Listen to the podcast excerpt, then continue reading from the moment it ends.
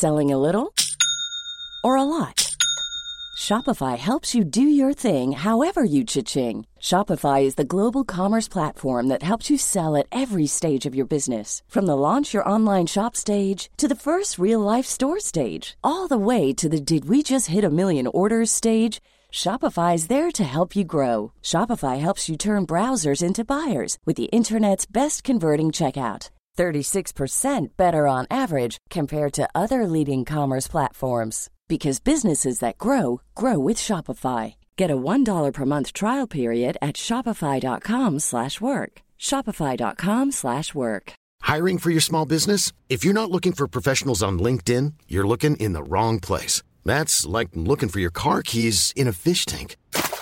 LinkedIn helps you hire professionals you can't find anywhere else, even those who aren't actively searching for a new job but might be open to the perfect role. In a given month, over 70% of LinkedIn users don't even visit other leading job sites. So start looking in the right place. With LinkedIn, you can hire professionals like a professional. Post your free job on linkedin.com slash people today.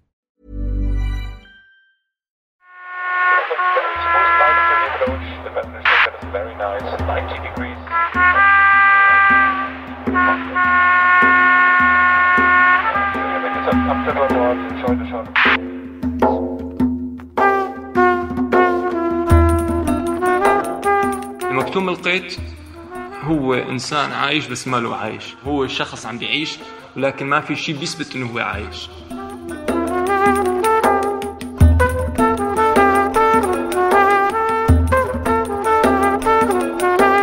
وأنا وصغيرة كنت أحط خريطة العالم قدامي أغطي أسماء العواصم بإيدي وأحاول أحفظ كل الأسامي. بلشت بالوطن العربي وشوي شوي بعدت. طهران، كولومبو، طوكيو، كامبرا. بس دايما ولا إراديا قبل ما أسكر الخريطة كنت أرجع لموقعي لنقطة انطلاقي. عمان هلأ بتساءل شو كان عملت لو موقعي ما كان محدد؟ يعني لو وجودي ما كان مسجل بأي مكان. من وين كنت رح أنطلق؟ ولأي نقطة؟ كنت رح أرجع.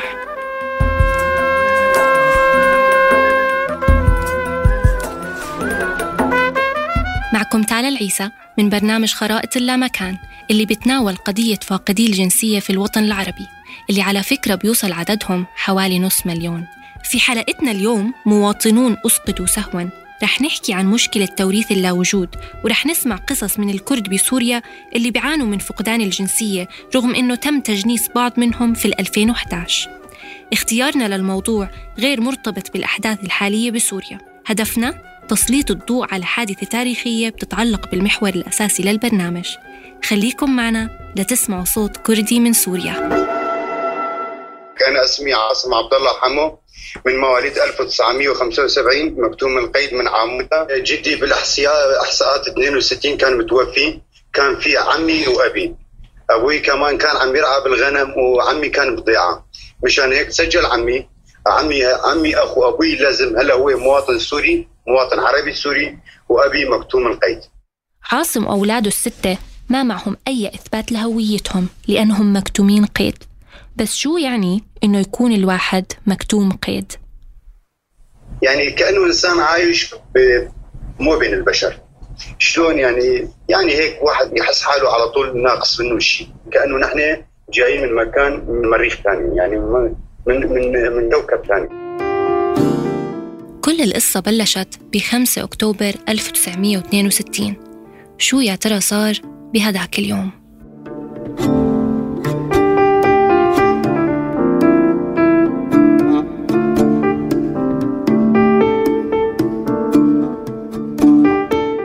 قامت الدولة السورية بإجراء إحصاء عام في محافظة الحسكة شمال سوريا سنة 62 كتنفيذ لقرار سياسي صدر بنفس السنة.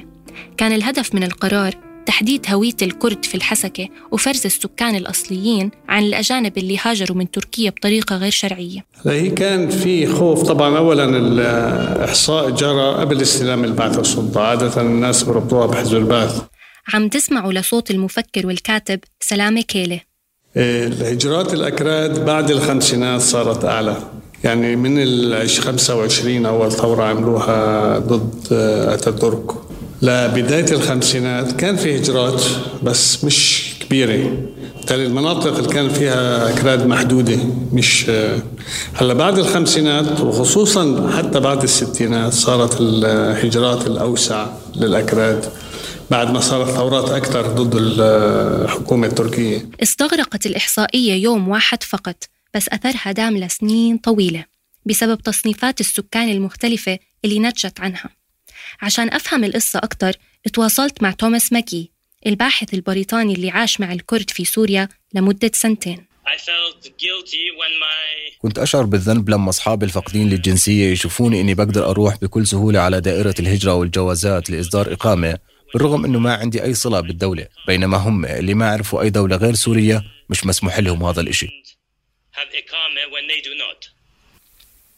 دخل توماس على سوريا كمتطوع بال 2008 ومع الوقت أصبح مهتم بالشأن الكردي فقرر إنه يبحث ويعرف أكثر عن معاناة الكرد غير المجنسين ويفهم شو صار وقت الإحصائية. الموضوع معقد وشائك. ولكن بشكل عام الأشخاص اللي كانوا متواجدين وقت الإحصائية وقدروا يثبتوا تواجدهم قبل ال 45 واعتبروا مواطنين سوريين. واللي ما قدروا يثبتوا تواجدهم أطلق عليهم مسمى أجانب الحسكة. أما اللي ما كانوا متواجدين نهائيا في هذاك اليوم أصبحوا مكتومين القيد. نظريا كان هذا التصنيف القاعدة الأساسية للتعداد. أما على أرض الواقع كان التطبيق عشوائي ومش منظم. لأنه كتير من السكان اللي تصنفوا كأجانب أو مكتومين كانوا متواجدين بالمنطقة من زمان كتير ومعهم أوراق ثبوتية وفي كتير منهم حتى كان معهم الجنسية السورية بس تجردوا منها بسبب الإحصائية. عاصم أنت أجدادك كانوا بتركيا قبل ما يصيروا بسوريا؟ لا حسب ما بعرف يا أنسي إنه جدي كمان ولد بسوريا. وبعدين أبي اجى على ضيعة ثانية اسمها قريش ولد هونيك. يعني نحن عايشين بسوريا صار لنا زمان كثير لحد هلأ في عندنا ثبوتيات إنه نحن عايشين هونيك. إذا أجداده العاصم كان لهم تواجد بسوريا قبل ال 45 لكن نسبة إلى سلامة كيلة حتى المهاجرين اللي وصلوا سوريا بعد هاي الفترة كان من المفترض أنه يحصلوا على أوراق ثبوتية وما حصلوا عليها بسبب خوف النظام من زيادة عدد الكرد في سوريا. هاي الحالة خلت في خوف إنه يصير في سيطرة كردية على المناطق وبالتالي فصلها عن المنطقة العربية. هذا الأساس فيها. يعني كان ممكن تعالج القضية بشكل ثاني يعني يتسجلوا وياخذوا إقامة. لكن الخوف هذا هو اللي كان بحكم. في كتير كرد مثل عاصم عايشين بسوريا من دون جنسية. وصل عددهم قبل 2011 ل 300 ألف شخص. أما عدد الكرد الكلي في سوريا تقريبا مليون ونص. يعني 10% من عدد سكان الدولة.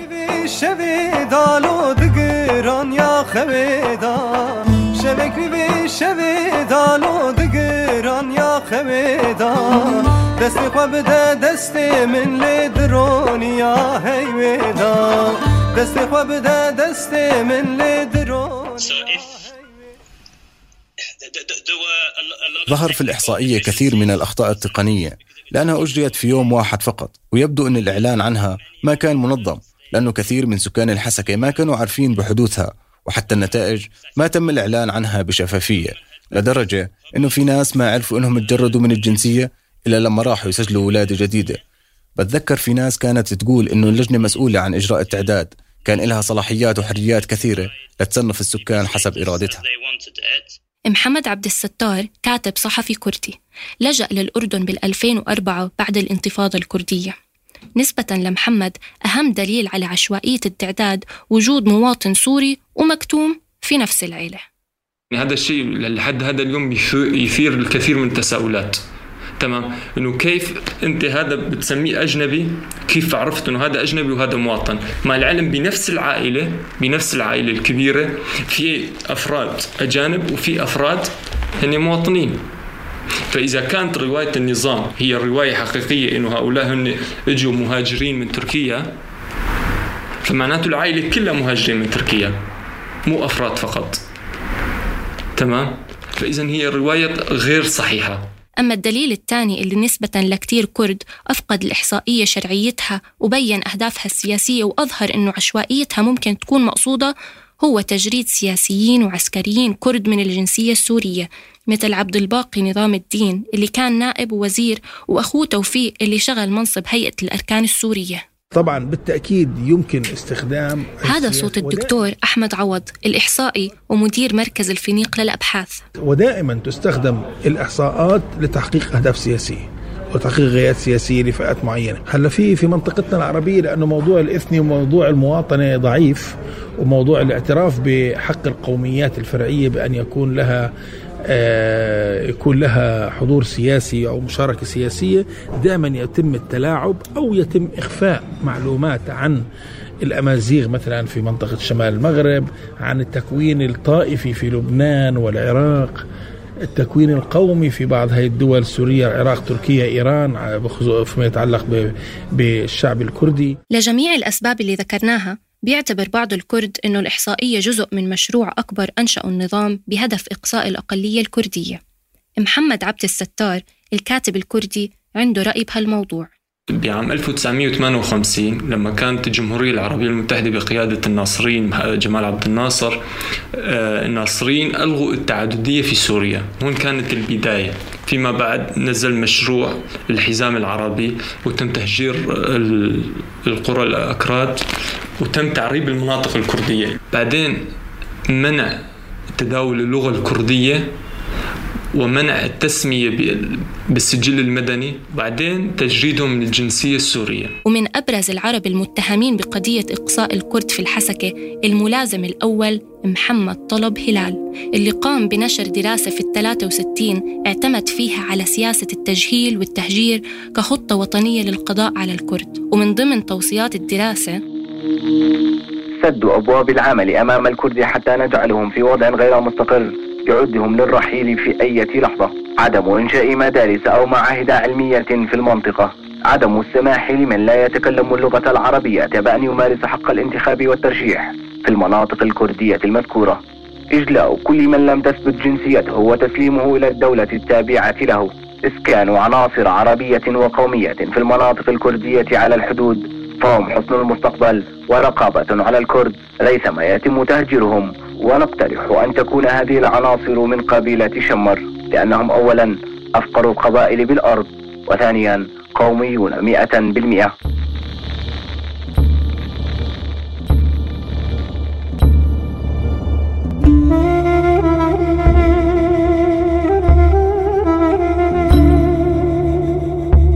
من دون جنسية عاصم ما بيقدر يتملك ولا يسافر. ولا يشتغل بالقطاع الحكومي ولا حتى قدر يتعلم بعد الصف التاسع. درست درست في المدرسة لصف تاسع وبعدين يعني يعني أهلي كمان كانوا عم يقولوا وأصحابي كمان عم يقولوا لي أنت درست لصف تاسع وإذا تدرس لصف 12 إيش ما تسوي بالأخير بدهم يطردوك من المدرسة. يعني ما ضل عندنا امل حتى مدير المدرسة بهذاك الوقت كان عم بيقول لي ليش أنتم عم تدرسوا؟ روحوا على البيت اشتغلوا لكم شيء صنعة. أنتم ما في عندكم لا مستقبل ولا في عندكم أسامي. يعني روحوا على بيتكم احسن لكم بالرغم من إنه أمينة أخته لعاصم جابت أعلى علامة بعمودها ما قدرت تكمل دراستها لأنها مكتومة قيد. Yeah, I mean, مكتومين in education المكتومين بواجهوا صعوبات أكثر من الأجانب في مجال التعليم بعض الأجانب قدروا يكملوا دراستهم ويدخلوا جامعات عام 2009 و2010 ولكن بأغلب الأحيان عن طريق الواسطة أو الرشاوي بعيد عن الحياة العامة فقدان الجنسية بيأثر على أدق التفاصيل اللي بتتعلق بالحياة الشخصية مثل الزواج والحب هل بتواجهوا مشاكل بخصوص الزواج؟ هل بتقدروا تصدروا عقد زواج؟ يوم اللي واحد يروح يخطب له وحدة بس يقولوا والله نحن مكتومين القيد يعني حتى الناس ما كانوا عم يرضوا يعني يزوجونا بناتهم انه نحن مكتومين القيد. يعني هلأ أختي يوم اللي خطبها واحد مواطن سوري يعني صار هيك مشاكل إنه يعني يرجعوها ولا ما يرجعوها يعني وبعدين يعني نحن بمنطقتنا بالذات صارت إنه في ناس تركوا بعضهم لأنه هذا مكتوم القيد وهذا أجنبي وهذا مواطن عربي سوري. والدة عاصم وزوجته بيحملوا الجنسية السورية.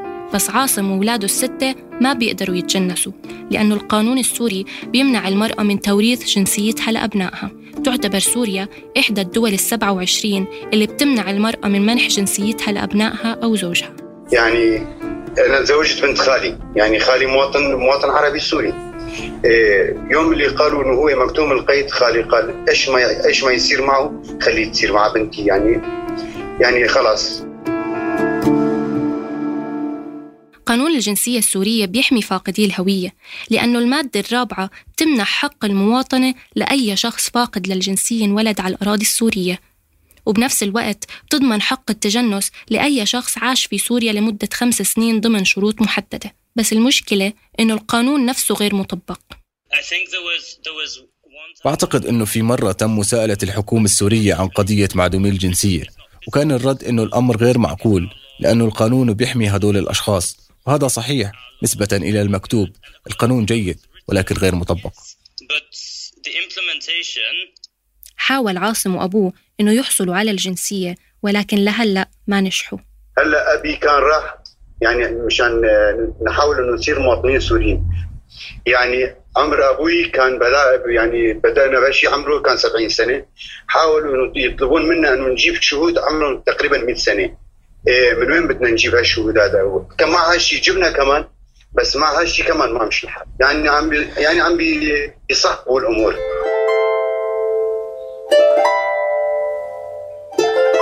عاصم هل بتفكر خاصة بعد الأحداث الأخيرة إنك تترك سوريا وتهرب مثل ما قلت لي أمينة أختك طلعت على تركيا؟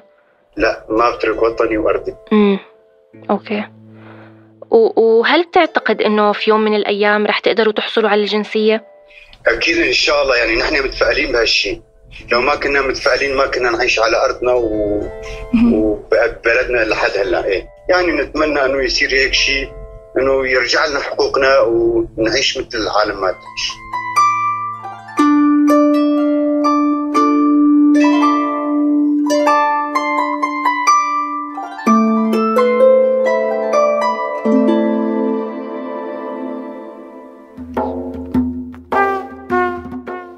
معكم من الإعداد والتقديم تالا العيسى من الهندسة الصوتية محمد حجازي ومن الأداء الصوتي عز الدين ناطور. الموسيقى الافتتاحية لإبراهيم معلوف. تابعونا بالحلقة الجاي لتعرفوا شو صار بالكرد بعد ال 2011